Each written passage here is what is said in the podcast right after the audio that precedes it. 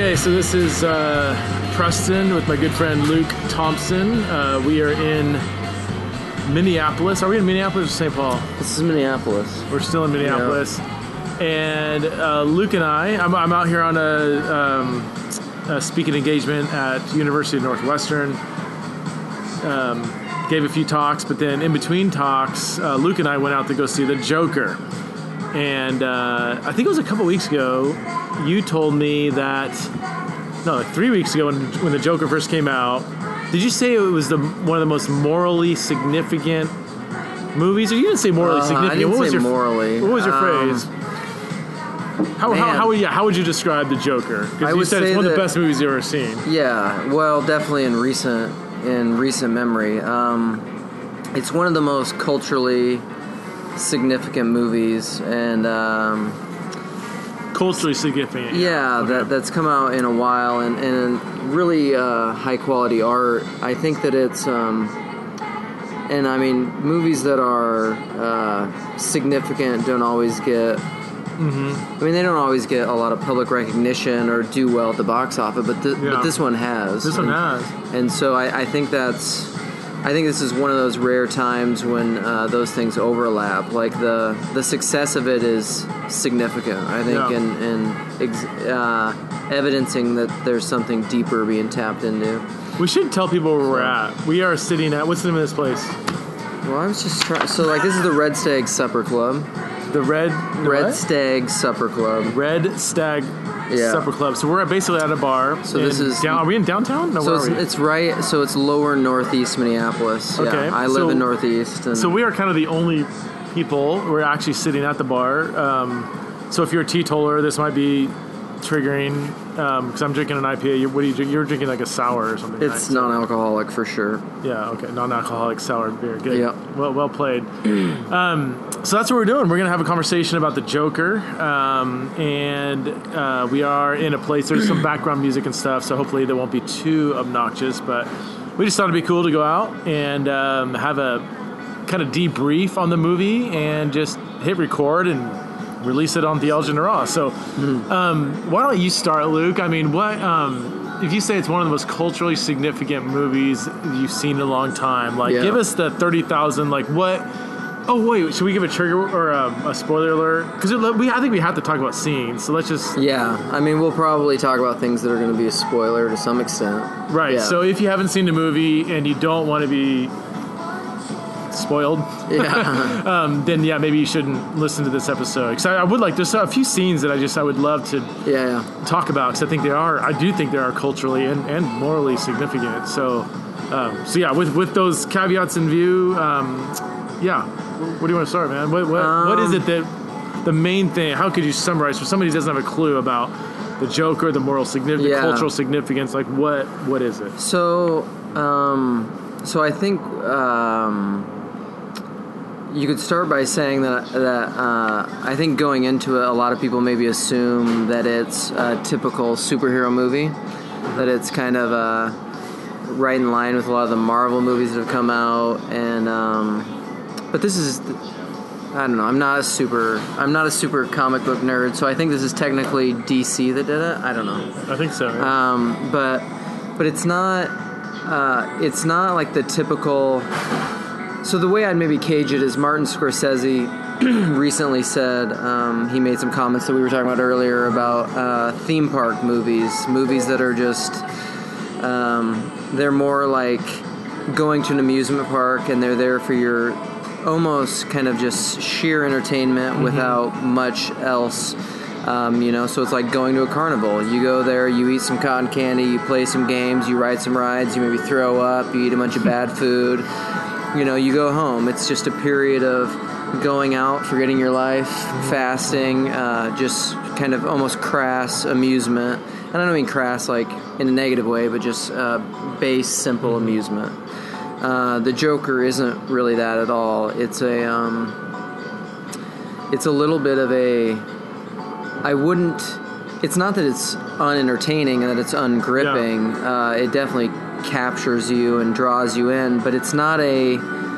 I wouldn't say that it's a pleasurable or an easy yeah, viewing yeah, yeah. experience. It's just, I mean, it's a disturbing movie on several several levels. In Yeah. sometimes in just a disturbing way, and sometimes in a really good way. Like interrupts your expectations or your categories. Um, Yeah. Well, and I think what's so it's um, what's hard about the character is um, so there's a few there's a few videos and commentaries that I've watched on it that have brought up really good points, and one of them that I watched was saying that you um, because one of the criticisms was that the movie doesn't really it doesn't really relate to a lot of the other I mean there's connection points to the to mm-hmm. the Joker story obviously but a lot of it is just a character story of a guy.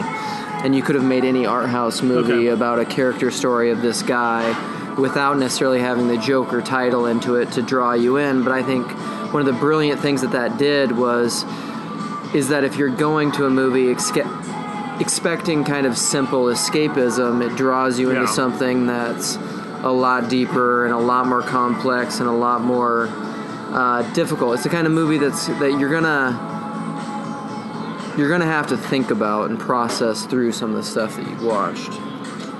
So I, I mean, we talked about this, talked about this before, but just the um, how it doesn't fit any kind of ideology or, or propaganda box. Like, you know, I even asked, like, what is? I think I even asked you when you saw it. I didn't see it yet. Like, well, what's the message? Like, what is it trying to Yeah. promote? And you said there is no like singular message. It is. It can't be stuffed into a certain kind of ideological or propaganda box. Yeah. It it interrupts these neat and nice categories of good and evil. You have good people, you have bad people. Right. Um, maybe good people have some flaws, maybe bad people have some flaws, but they're still distinctly good and evil. But with the Joker in particular, I mean, the, the how he was caring for his mother struck Yeah. me. Um, even the girl that he loves, Mm-hmm. um, and it's a little ambiguous what he ends up Yeah. well, I mean, I think. Do you think he killed her? I mean, Uh, well, and that's part. I think it's somewhat left of interpretation because they don't Okay. show you explicitly. But if I were to guess, just in my subjective takeaway from it, I would say that he yeah, probably did. yeah, Um, I think what's yeah, it's it's a realistic. I mean, it almost rem- reminds me of kind of like the. Uh, and this has come up in a lot of circles that I travel in, but the Alexander Solzhenitsyn quote of like the Oh, line yeah. of good and evil runs down the middle of every man, and it's and that's because it's real. Is we all have good things and bad things about all of us, and so I think that's where the Joker's relatable. And one of the that one he the- that he is not completely good or evil. I mean, obviously he's, He's- on the evil side. he's just a still- relatable person and and I think that's what makes him I think that's one of the most interesting things about the movie is clearly he's a bad guy and signifies and exemplifies and something pretty terrible in the end. But yet if you can't relate to him through the course of the movie uh, I find you know that that would be a strange thing. You, that was one of the one of the most striking things to me about the movie is particularly like the bus scene, and this isn't this isn't even a spoiler because it's in a lot of the previews and trailers. Is when he's playing with that little boy in the bus, Yeah, oh, And such then- a good scene. and then the mom turns around and chastises him, and he tries to defend himself, and she yells at him again, and then he just. There, the, what I feel like the movie does a good job of doing is it shows that there are all these. There's just a multitude of, of bridging opportunities to reach out to this guy that is extremely isolated, extremely. He has an extreme lack of connection and relationship with other people, and um, and he's just constantly stifled in those interactions all the time. You know, like he's interacting with this little boy in a way that we've talked about, just kind of like that youthful Yeah. innocence that children have when they go to a park. You know, when they're five and, And they just make him, like a best friend. scene. You're like, what a cool, like, Yeah. what a beautiful human being. But with Yeah, because he's playing with a little kid, which is beautiful, and then his his mother just jumps. It's just it's a cold, it's a cold, hard environment that Mm-hmm. just makes your heart break for him, and then he immediately, and then he immediately goes into like his his psychological Mm-hmm. disorder, laughter, which is the the external laughter, but when you're crying inside, like everything Mm. Yeah, inside yeah, is yeah, yeah. sad and hurt and broken, but it externalizes in laughter. Do, do you think? I mean, I saw at least early on. Um, it seemed like it was trying to show how there are societal and relational injustices that form an evil person so that the evil manifestation is you know i often use the analogy of the tip of the tip of the iceberg you know but, but there's there's loads of things Yeah. lying beneath the surface of that tip of the iceberg oftentimes we see the tip and we're like oh a bad person evil person whatever but we don't take into account the extensive complex narrative that is fed into that um, it seems like that's what they're trying to go after, right? They're just trying to show that you don't just wake up one day and you're the evil Joker with no heart, you're killing innocently. You were actually a like so Right. I mean, you were a blend of good and evil, and and evil creates evil. Like the, in evil society, and not evil might be too strong because there's just some just subtle dehumanizing things that he experiences, but they just kind of start adding up, and it's just. yeah. Well, there's there's a slow. I think in the movie there's almost a slow progression of build that shows his. Um, Because one of the things that I noticed on this last watch, I've seen it multiple times, was his how his imagination. Because the movie goes back and forth between. Um, you, you don't really know necessarily what is reality and what's not reality in his in in his conceptions of it and there's a few different things that they portray as at least you you are you could think is are real to begin with and then later you find were probably just hallucinations or imagination Yeah. like when he when he's watching um what's the guy's name Murray? Murray yeah, Yeah. Murray Franklin and he's watching the fr- the show and then all of a sudden he's in the audience and he brings him down and he connects with him and he's like oh you're the son I never had and I would have loved to have had and that's all just in his imagination Ah, that, I gotta rethink that because I, I, I didn't I didn't catch that till the right very end. that and then that was he- all and then it just shows back yeah and he's just watching it on on that evening show but it's just like his whole point was to bring joy so there's all these things early he's he's looking to stand up comedy Mm-hmm. to bring joy to people and like so he he has all these things that are tethering him still to I mean, and this is the hard thing that's hard about it, like tethering him to sanity or tethering him Mm-hmm. to the continual game of of holding on to this reality that I mean, whether or not that's sanity or whether that's not just this reality that's full of a bunch of, and this is where all the masks come in, because I think that's a lot of what the Joker is playing on. Is the Joker has on this face paint? He's a clown. He's mm-hmm. wearing masks. As the chaos ensues and increases, more and more people are wearing masks. Hmm. But I think one of the artistic things that are that's happening there is that all of us are wearing masks. That's a lot of what the Joker. Oh really? You think that, that was that's like an Oh intentional yeah, point? I think a lot of what the Joker's about is he's saying that like we're all wearing these masks all the time, and we don't really care about people, and and we're putting forth these images because that was a lot of at the end with Murray Franklin was a lot of the the debate is he's saying you're you know you're you think that you're this good guy but you're not this good guy you brought me on to do all these things and so and i think that's where it gets into commentary on social media and and the current culture that we have and the news cycle. Is it's a lot of it's a lot of projection and, and constant news but i mean that that's an angle in in this last watch that i really saw is i almost saw the joker and his his fully embracing what the joker was as like a as almost like a way of saying i'm not gonna I'm not gonna pretend anymore. I'm just gonna let the mask be real. like in that when he in that towards the end when he ended up shooting Murray, like that whole Yeah, just, I mean that's when he's fully. I mean, Yeah. I think where you almost see him, where you see him, there's there's all these steps where he's progressing towards that. So like he, and this is the full on spoiler alerts, but like where he's, um, I think it starts when he shoots the guys on the bus or Yeah. on the train. yeah, it was definitely a turning point. and then there's and then it slowly progresses to him potentially killing the woman who he, on the on the floor that he lives with and then and then eventually like he finds out all the history with his Yeah. mother and he kills his mother That was a moving scene when he when they when they were going back about the psychiatrist telling his mom that you let your boyfriend beat your son or Yeah. torture your son or whatever.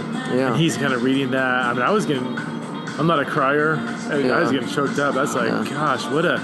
And again, I feel like the movie throughout it, it keeps tugging on your emotions of like, you hate the guy, you're scared of the guy, then you're like, you like the guy, and then you are the guy. Yeah. Like I, that's where I felt like we were just talking before we hit record. Is like all throughout there were little sparks where I just felt like I was. I was the joke. Like I felt like there's a Yeah. Joker in me. Like this, Yeah. this just laughing, crying, balled up into one. The the joys of life, the the difficulty of life, and sometimes you wonder, am I just wearing a mask and doing? You know, it's just I don't know. It was, I just felt uneasy during the whole thing in a really good way, like in a in a disturbing yet helpful way. Yeah.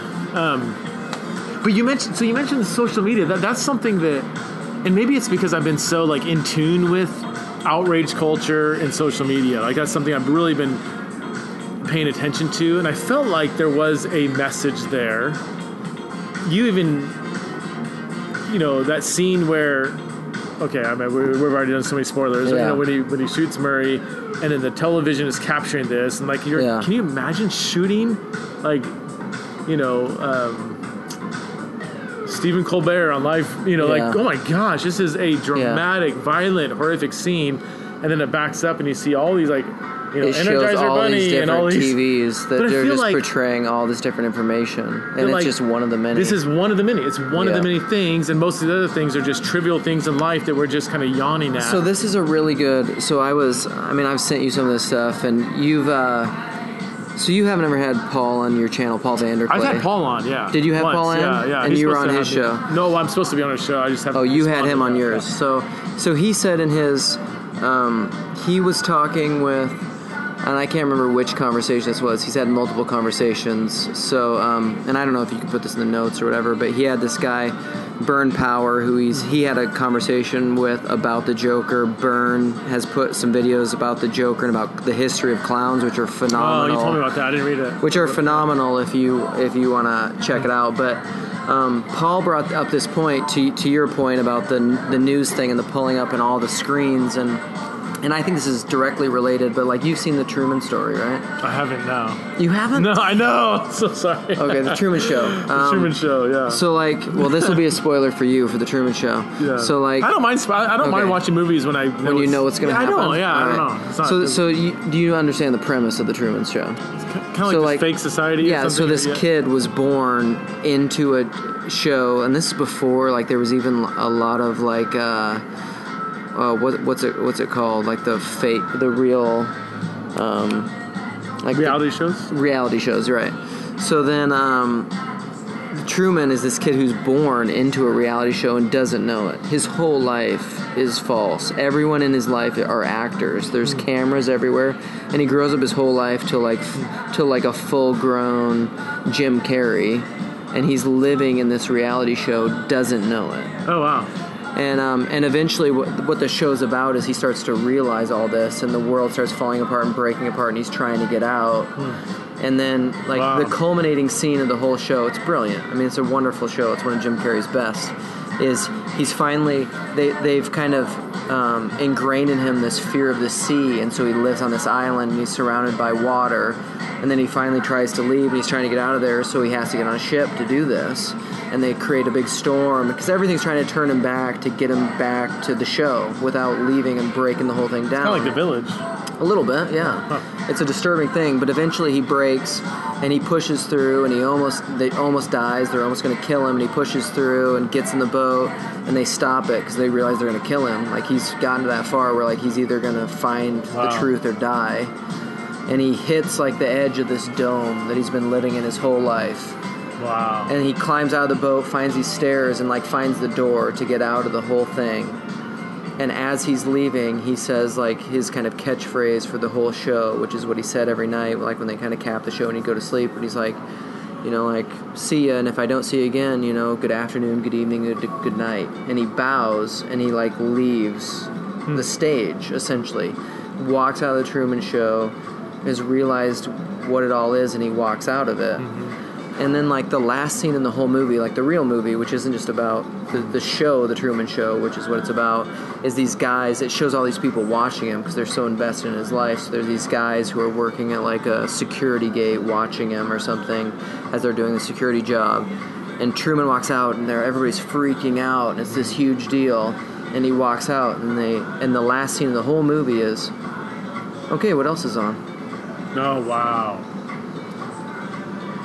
And like Just that- that's and like that's what that's the kind that's the same what- feeling I had when it zoomed out and it's all the screen. So what is that? Just just the is it the there's so much going on and because we have access to be aware of so much going on that it naturally just pacify it placates your it's just like you kind of like if you have too Yeah. much access to everything going on it ends up just feeding just I think a yeah. lackadaisical kind of lackadaisical approach to stuff or I is it is there something else i mean what's the I would I would show? almost say we live in a culture, and I don't I don't know that the movie maker. This is my opinion and what I took away from it. Like I think I think it's that we live in a culture that's so oversaturated with content and information and uh, okay and uh, and this is a repeated theme throughout the movie that like that you that you almost are. Um, are numb to it. You're you're numb to any real meaning. We kind of talked about this earlier. It's like um, what the internet what the internet has done or like TV or social media has done is it's given you so much content and so much information that I was talking to you earlier about signal to noise ratios that like you you have so much noise essentially so many points of information and facts. This is a whole culture of alter like even alternate facts. Like what is true and the news media and spin. There's so much information that people we no longer have we no longer have anything to give us meaning out of that because it's just facts upon facts upon facts. What gives you meaning out of endless information? And it's and it's and it's the same way i think with like the truman story or the joker like when they're zooming out and showing all the Yeah, screens yeah. is like we we live in a culture where we think we care about all this stuff but we don't really and like that's with, with on social media or news or you hear about some tragedy over there and it's and it's really easy to to quickly emotionally attach uh, feelings to that as if you care but then you but but you don't embody anything and actually do anything about it you're not living in a way that's any that's any way connected to that reality Do you think the Joker is intentionally trying to poke at that a bit? Just that oversaturate oversaturation with information, with justice issues, with this, that, and after at the end of the day, the best you can do is kind of tweet some nasty response to some racist person and then go about your day and watch another. I mean, I think you Um, could take that as like as as a takeaway from the movie. I don't know that they're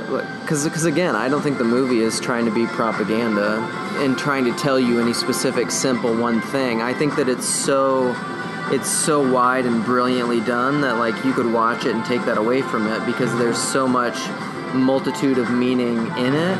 I almost I was thinking about this earlier. The Joker to me is almost and I'm not equating in the two, but it's like it's it's something like the Bible or the gospel and you want to just be like, "Well, what's the Bible about?" It's about a lot.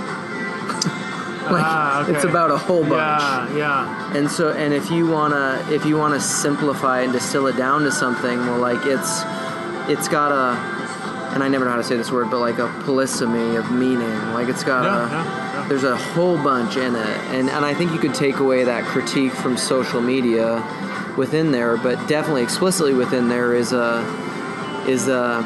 A repeated theme throughout it is that no one is listening to each other. Yeah. We don't understand each other There's too much noise. there's too much noise and and people are um, what something that I took away from it is there's there's not a depth of relationship and meaning and context because there's just um, it's don't the know. madness of the crowds too, Yeah. right? It's it's there's nothing deep holding Yeah. everything together, And which was what leads to the chaos. Yeah. And, and the whole theme of like the rich and the poor, they're, they're sorry, well, I mean not even rich poor, but just the the people in power and the people that don't have power. So you have kind of this you know neo-Marxist theme of the the the working class kind of overthrowing the rich.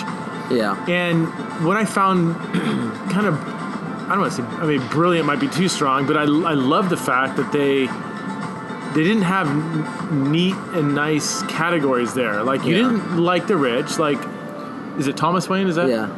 You didn't really like. He's kind of a jerk. He's not that bad. He doesn't just doesn't deserve to be killed. But I mean, you know, he's kind of a jerk, you know, in the bathroom, punches him and everything, and and uh, but at the same time, when the when the when the is it proletariat? Is that how you say Yeah. it? when, when they start overthrowing and rioting and overthrowing the rich, you're like, well, that's terrible. Like, Yeah. so there is no when the- it's almost like if anybody that has power is going to abuse that power, it's, it's going to lead to evil and chaos. And there there is no like there is no group, no political identity um, that is good. Like any kind of groupish thing is going to lead to chaos and, a, and an abuse of power. Is I don't know. Again, I don't know if that's just me taken away. If that's something they're trying to communicate that you can't. It's not the rich are good and ba- and the poor are bad, or the poor are good and the rich are. There's just we're all messed up. Yeah. And when we when we gather together in masses, that compounds the chaos. Yeah, one of the scenes that that really stuck out to me in the last couple times that I watched it was um, when they're uh, kind of when he is fully when he's fully realized Joker and he's become that character and he's kind of planning some of his final things. Yeah. And he's dancing because when he's Yeah, dancing down those yeah. stairs, Oh, like man. he's he's fully embodied the spirit of Joker Mm-hmm. and, and uh, chaos, and the and then the police are kind of chasing after him because they're because they're after him for his for the subway murders, Mm-hmm. and um and they go and chase him on the subway and on the bus, and he is chasing him, but but there's but at that point everything has started to erode to the point where they're um, the clowns and things are starting to uh, to uh, do their um, you know street um, uh, protesting and stuff like that. And and so he's he's going through in the bus and the cops are coming in to come after him. But like it's it's reached a point the whole society has reached a point and there's garbage in the street there's graffiti everywhere Yeah. that like they come in and everything starts to unravel and they say like police get down move out of the way but like everything's too crazy at that point. Like th- those appeals to because really I, I think that's what people don't realize is like those kinds of appeals to authority like police and badges and guns yeah. they only work because everyone agrees to respect those things and that they work. And the movie shows it perfectly is that when everything has reached that point like it doesn't work and the crowds turn on him and and that's when you get into violent revolution. And and um and I don't know if if I had to I suppose and I don't know what you think about this if I had to distill the movie as to what I took away from it and what I think it's mainly about is that it, I, I almost take it as a warning to our society that that we need to um, we need to get to the point where we are listening and empathizing with the other and stopping our scapegoating to such a degree that that if we don't th- the kinds of uh, I don't even know how you'd say it. The kinds of um, Well, Joe- spiritual structures that are holding everything together that we take for granted will erode to a They point that all we're left with is chaos. Do you, would you say if, if if someone had a gun to your head and said, "All right, you have to say, you have to identify one message in this movie," and of course you're going to resist and everything, but they're like, "All right, I'm, I'm about to pull the trigger, so give me some." Is, is that what you just said? Because I, I, I mean, I Yeah. definitely see saw that as a something that came out of the movie, whether it's the theme or a theme or even an uh, unintentional theme that came out. I mean, um, I think it's a warning to, um, I don't know, and probably the, the even the easier way to say it is like it's a warning to a society that no longer loves. Oh, that's good. Yeah, I'm trying. I, I, everything you're saying, I'm kind of running through like various scenes and seeing do they somehow contribute to that. Because the first time, I don't know, I think about it, the first time I watched the movie, I remember the the main thing I took away, and it's probably just because I'm, uh, I get lost in the story and I'm an overly emotional person, was I just kept thinking like, I kept thinking like, this guy, I just kept wanting, what I wanted to happen was I wanted someone just to love him. I needed, I, wa- I wanted someone to like, to hug him, to reach out to him, to. And he would have responded to that up, up for the first half of the movie, right? I think he would have. And, mean, and like even toward the end, I started wondering like, what if at the very end, like, what if, Yeah. You want another one? Yeah, sure. Okay. Same thing. Uh, yeah, we'll do it. Thanks. The Todd, you hit the which one? Is that what I had? What did I have? You had Todd the Axeman, and uh, yeah, and I had the sour. Yeah. Um, but no, I, I think if if uh, even at the very end, like when he's going out on the show, and he's fully manifested in the Joker, I was just like, what if? Because even like the stagehands are looking at him strangely as he's doing his weird. Because the dancing, The dancing is brilliant. I the mean, dancing is cin- brilliant, but it's also like it, sh- it shows his progression, and I think of it almost. And I don't know the technical the technical term, but it's almost like the animus possession because there are times in the movie when he dances yeah, and it's awkward and not good, yeah, yeah. and then there are times when he Thank you. dances. Thanks, man. And then there are times when he dances and it's like fluid and seamless and and like strangely brilliant. so the first time he dances after he shoots the three guys in the bathroom at the subway, it's a little No, awkward. the first time when he dances is like when he gets the gun before he's done anything, and he's just Oh, like dancing right. in his room and just being And that was like, awkward, right? Oh, right? you're a great dancer. Oh, thanks. You know, and he's like playing all this stuff in his but it's head. not. It's unnatural. It's Yeah, not. it's He's not. He's not.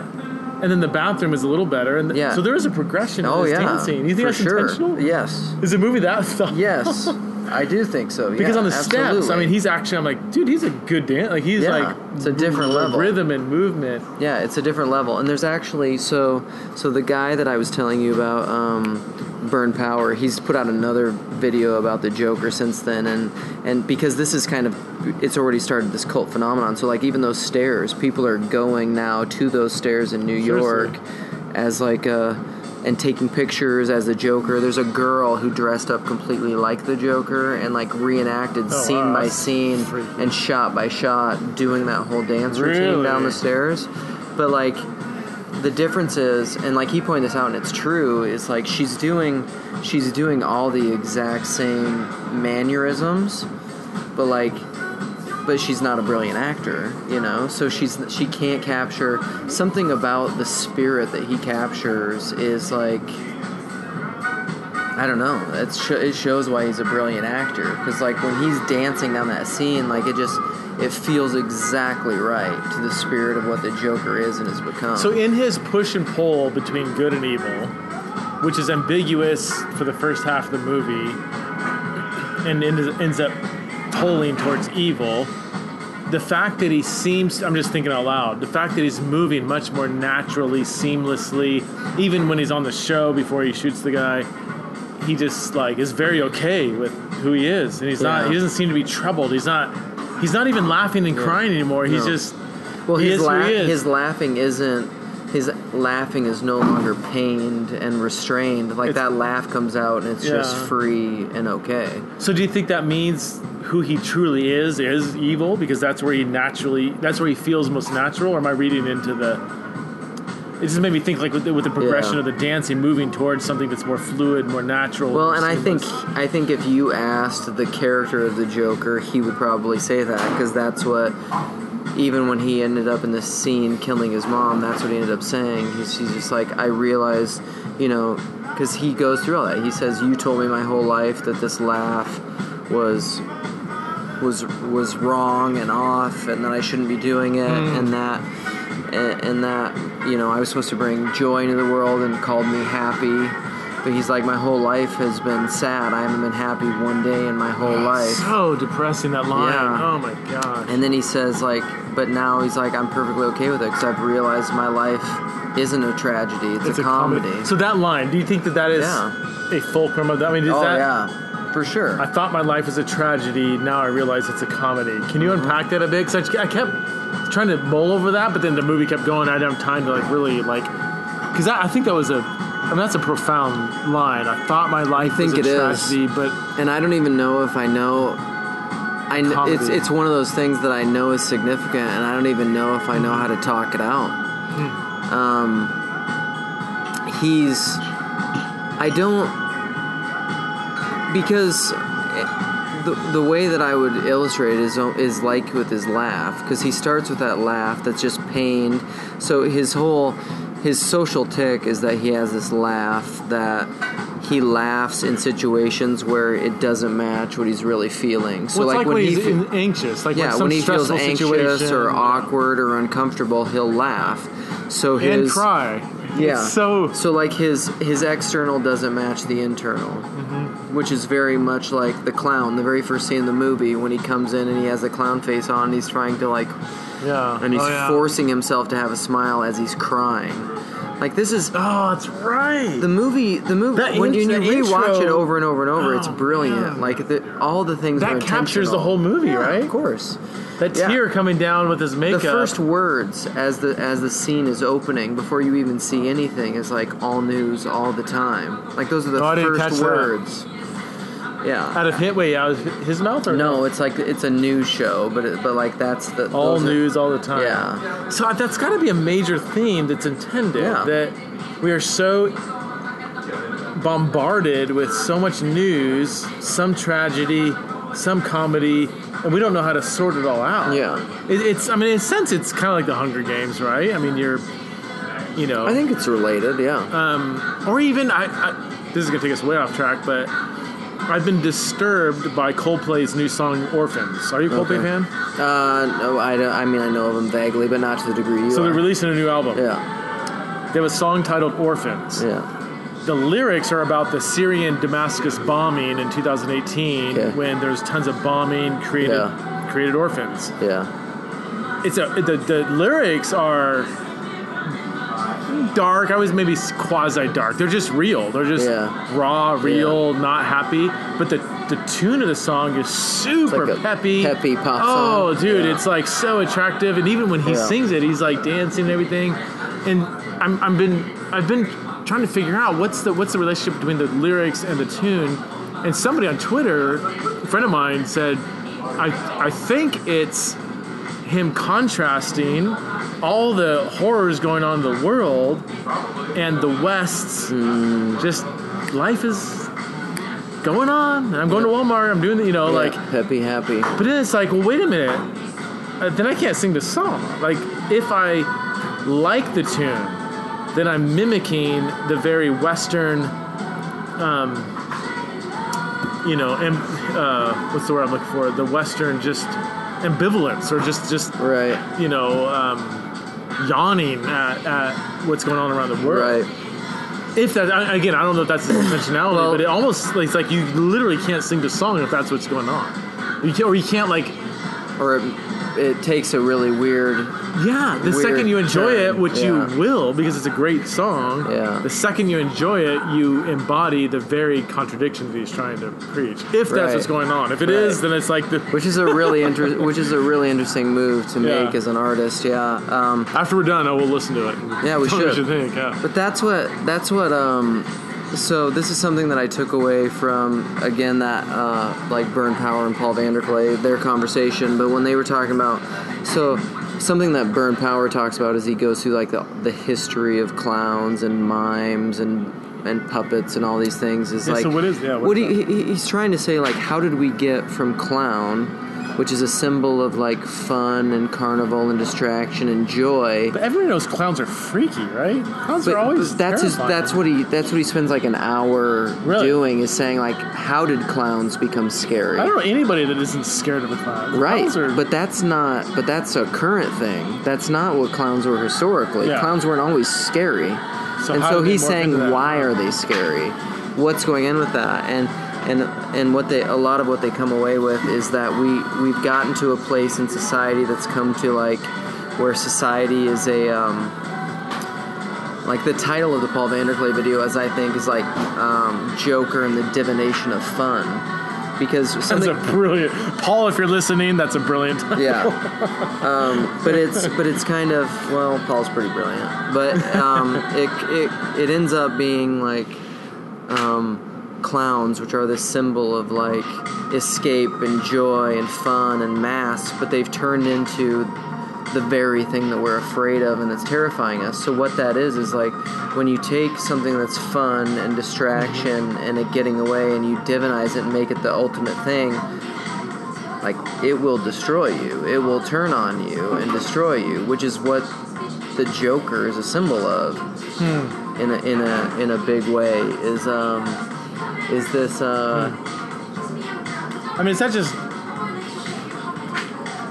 the nihilism of consumerism. I just started reading Brave New World by That's part of it. by Huxley, yeah um, which I, I know hardly. What's that? Yeah, I've wanted to dive in, but I haven't yet. I just I'm, I'm reading the forward by Christopher Hitchens. Okay, And it- yeah. just the he forward. loved Huxley. Yeah. Well, just the forward alone is brilliant. I'm like, oh my gosh, I can't wait to read this book. Yeah. Um, it apparently was that just in 1930, what one when he wrote it, like he just saw hedonism going to its extremes, and just he was so turned off by it. Even though he, he was an atheist, right? I mean, Oh, yeah. obviously, Yeah, for sure. But he was just like. We're separating sex from procreation. We're pursuing hedonism. Hitchens. Hitchens Like, was pretty conservative, Is he? actually. Yeah. Well, that's well, what he was. Yeah. interesting. Wow. Which Um, a lot of people don't know, but but it's kind of a well, Sam Harris has some interesting. Well, everybody Political. does once you actually like get past the simple labels. Yeah. Um, but the the divination of fun thing is interesting because it's um, and I didn't realize this, but they but he made this point in the podcast. I think Paul did of of, and they were both talking about this, he and Byrne. But he was saying even like our even like our our parting greeting to each other, we'll just be like, "Have fun," or like when you see somebody, you'll just be like, "Oh, was it fun?" Huh. Or did you have a fun time? Or like, how was school today? Was it fun? Like when you start or to even how was church? Should Yeah. We go, should we go there? sure How was church? Oh, it was good. Oh, why was it good? Oh man, the, they played the best music. And Yeah. The pastor had the best. You know, It, it's it's all about entertainment. Fun. We live in a we live in a fun in a fun obsessed society, what's which that, is um, consumerism, hedonism, all that stuff's connected. what's to that it. book? I think we even talked about it on Voxer, "Amusing Yourselves to Death." By, Yeah. Um, oh, Uh, that's back in the '80s. What was his name? Neil Postman. Neil. Neil Postman. Yeah, I haven't read it, but Yeah. it, it's. I mean, back in the '80s, Yeah. from what I hear, it was a it was a prophetic. It was, it was one of those books that was yeah. like 30 years behind the time. Yeah, Paul talks about that book all the day, all the time. Do you know who? And just randomly, I mean, I heard actually Zach Galifianakis. I was watching some interview, and he brought up Neil Postman, amusing You know, ourselves. it's kind of a pro- prophetic book. I mean, it's Yeah. Because back in the '80s, we were maybe doing that, but not to the extent we are now. Yeah. I mean, um, And I think that's true. Is like I don't know. It, it started so like even with my kids, I've started to realize after watching Joker and realizing this fun thing, and then my kids talking all the time, and just things that we talk about, and like Halloween recently, and how we approach Halloween and different things, and I start to just. I feel like even though I can't articulate what all the things are, I feel like I'm just like sensing Joker application huh. everywhere. what's your beef with Halloween? Let's go there. Let's let's let's uh, look at Halloween through the prism of of the Joker. So, well, I mean, if you think about it in terms of, and I mean, and I don't know a lot of the history and the evolution of Hall- Halloween, but what Halloween is now is just like put on like, and, and this isn't everyone. This, I mean, this is a cynical take on it, right? Like some people do it better than others. Some people do homemade costumes mm-hmm. and they go around, they have fun things. But like, if you do it in the the worst way possible, you bu- you either like you don't do anything homemade. You go and buy like the cheapest made costume that's probably made like overseas by slaves with unethical, you know, fabrics, and and that's going to be thrown away into a landfill and and you know won't hmm. won't biodegrade. And um, and then and then you go you around. keep yourself up at night thinking so deeply. Yes, I hate all this stuff. And then you, and then you walk around. Never to- thought about drives me crazy. Yeah, and then um, and then you walk around to all these neighbors, like and my and a lot of Threatening kids. them with violence if they don't give I mean, you theoretically, candy. but you just say like, and and it's not always as bad, but like you run up there and get candy and then run away because you're just trying to amass as much candy as you have, like as limited human interaction as you have, so you can get as much candy as you have. That are all these like little individually wrapped packets. There's no homemade stuff because you can't do that. And then you have tons of garbage that's just going to end up in a landfill Oh, you're- with plastics. How do you live in this world? It's hard for me. It's very hard for me. This is why I told you. This is why I told you. Next year, me and my wife Like- joked I need to take a silent retreat. You do. Like you can't eat a Snickers bar without feeling guilty for ten different reasons. Yes, there's a lot of reasons. the chocolate that was forged by slaves, uh, the wrapping that's gonna. Nothing you know, about cause- it's true, good, and beautiful. Yeah. It drives me crazy.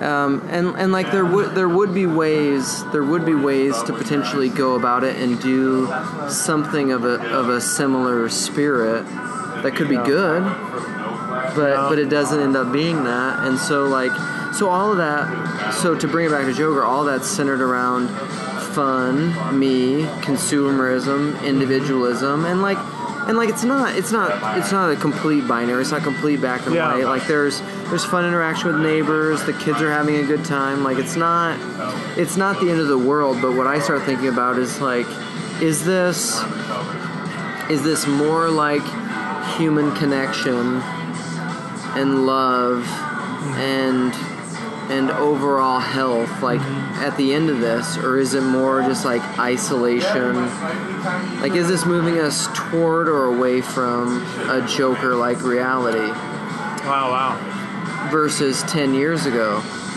Yeah. versus 20 years ago i think we're moving more and more towards a joker like reality So, so I've often thought that like with so many different things going on in culture right now, politics alone, but then social media, the outrage culture, polarization. We can even throw in, you know, race, race conversations and tensions, and LGBT stuff, sexuality and gender, and women, Yeah. and there's so much just volatility. The biggest question is where are we going to be in five years, two years, ten years?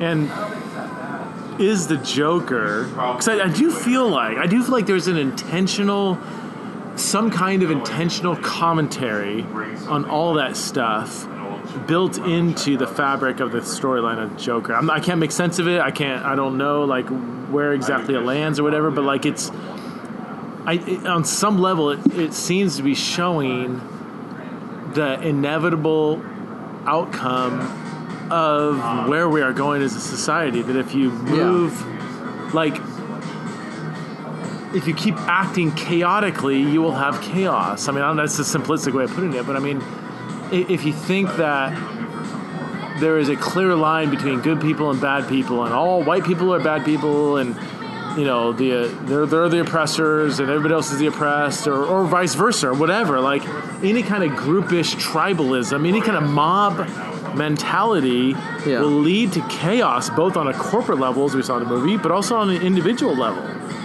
Like Yeah. he, he is almost like the embodiment of corporateness. I'm just thinking out loud here, but I well mean, he's the almost like- embodiment of like the larger riot of, of the larger riot. yeah, Yeah. The, where, where the they both come together in the character of the Joker. He represents almost the well, I don't know how he would represent the, the rich, but at least the good and the bad. Like he has this goodness to him, this badness to him, and and it's just his interacting throughout the movie, um, and it kind of I don't know plays off the different communities that are represented. so what's the so how do we move away from that Yeah, you, I guess. I mean, I, that's that might be one of the underlying points. Is like kind of like the Book of Jonah. Like the Book of Jonah doesn't have a. It just it brings you face Yeah. to face with your own hatred of the enemy, your own racism, your own ethnocentricity, and says, "What are you going to do with this?" The end. Like I don't have the solution. You go figure it out. yeah Um, I almost feel like the Joker ends. It almost ends like kind of like the Book of Jonah. Like it doesn't. It doesn't. It's kind of like jazz, right? Doesn't it doesn't give you a resolve resolution, Itself. yeah. I mean, which is frustrating. Like even I- in that final scene, I was like, "It's not going to end here, is it? This can't be the ending. Like, give me Yeah. something else." And it was like, it ended with that kind of. Almost like No Country for Old Men. Yeah. Like, just where the ending wasn't an ending. It was just kind of like, it's like Yeah. it ran out of ran out of open ended yeah yeah Yeah. Well, I don't know, and I think that's what's um, I think really good. I don't know, and people don't. I don't know. Maybe people get annoyed with people saying things like this, but I think really good art really is. I don't, and I don't know how to say it. it's. It's not that it's completely subjective in that in that there's no point to it. Like it's just it's all up to your interpretation. No, I don't think that's true. There's but, always but, a point, even if but, the but, point. but I no think point. there's multiple interpretations going on. It's the kind of thing that, Mm-hmm. um, like, I don't know if I was. I think I was maybe telling you this, but I think that's what defines almost a classic. Is a classic, even when it comes to literature or books or movies or anything, it's something that's speaking to a particular point in time, but it's so, but it's so deep and complex and good Check out. it's so deep and complex and good that it that it not only is going to speak to that particular point in time, but it's going to speak to future periods in time and past periods of time because it it taps into something transcendent. And in order to tap into something transcendent, of course, it's got multitudes of meaning, you know, Yeah. um, because it has to. So, um, you know, I don't know. We're getting we're paying a check here. I think it, I think it might close a little early. So, Yeah, um, man, yeah. So I, I don't know. I mean, it, so people might wonder. It is rated R. The movie's rated R. We haven't talked about this. There was a few violent scenes. Uh, It was a lot less violent than I thought it was. I, I yeah, thought it was, you were expecting something. I thought it was super like hideously gory, but there was a few Yeah. violent scenes. It was nothing more than Gladiator or something. So, Yeah. I, mean, I don't, and even like swearing or there was some, you know, he's kind of a. Thank you Thanks, very man. much. Yeah.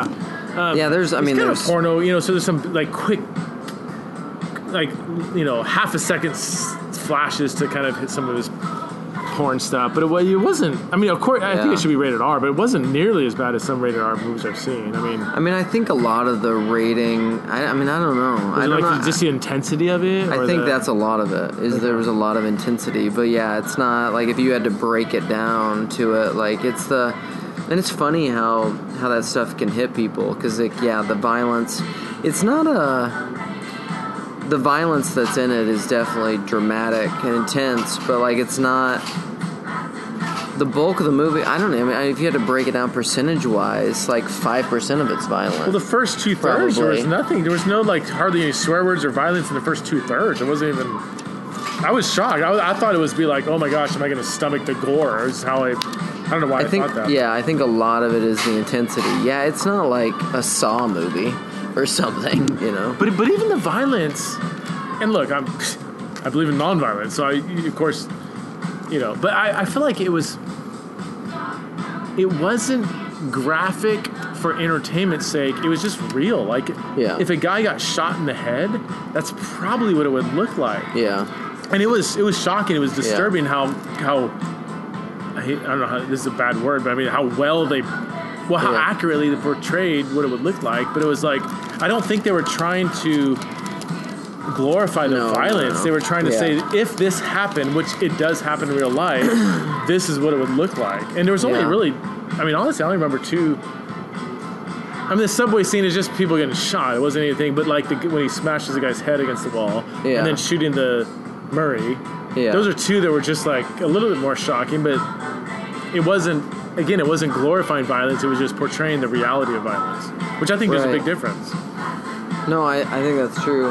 And then even the um, I think what is um, so I've referenced this a few times, but like Burn Power, this guy who does some commentary on it. One thing that he says is that you a lot of times you can go to a comic book movie, kind of in the in the Scorsese sense of it, as a um, as a way to just kind of like escape escape things into these worlds of like superhero fantasy. But he says one thing the Joker doesn't allow you to do is to escape into this fantasy world because because a lot of people will escape into this world of imagination where like oh I'm I'm a superhero. But he's like you don't want to be in that world.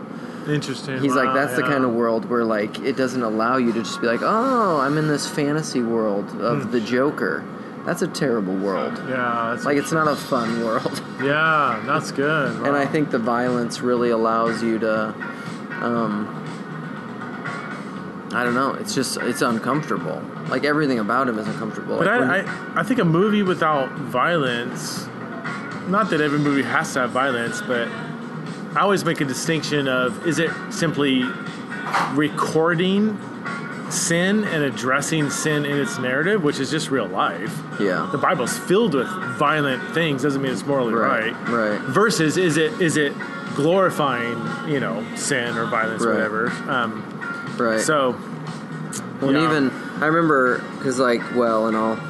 So like I had a conversation afterwards with my parents about the Joker because I was just it? thought no, no, they wouldn't no. because it's rated R. Yeah. Well, just because I don't know. I'm sure they saw on the news or something about how terrible it is or something like that. And um and my dad was saying something about how violent it was and bad. It's glorifying violence or like it's just such a violent movie. And I was and I was trying to kind of have this nuanced conversation with him of that- just being like, the Passion of the Christ is violent. You know, like Yeah, what is? It's not. It's Way not less about- violent than the Passion of Christ. for sure. Way less. For sure. And so then you have to say like, what is what is the violence doing? What is exactly. it about? Yeah. What's like, the function of the violence? You know, it's it's not Is it glorifying? I mean, Right. cliched, but I mean, is it glorifying it or For is it critiquing it? right. And There's nothing about this movie that's glorifying violence. no, not at all. Um, All right, we gotta get out of here. So, uh, yeah, you've been listening to Theology General, Luke Thompson, Preston Sprinkle, talking about the Joker. Um, I don't know how to close this out. I, I you know, I would, yeah. How, how many stars do you give it out of five? Five? Is this five star? Four? um, I mean, I- out of out of all the movies that I've seen recently that I think are culturally significant and meaningful. I mean, like I was telling you, this is this is the only movie. There's only a few movies that I've seen multiple times in the theater. This mm-hmm. being one, and Silence being the oh, other. Okay. Monday after we saw it Monday afternoon at two p.m.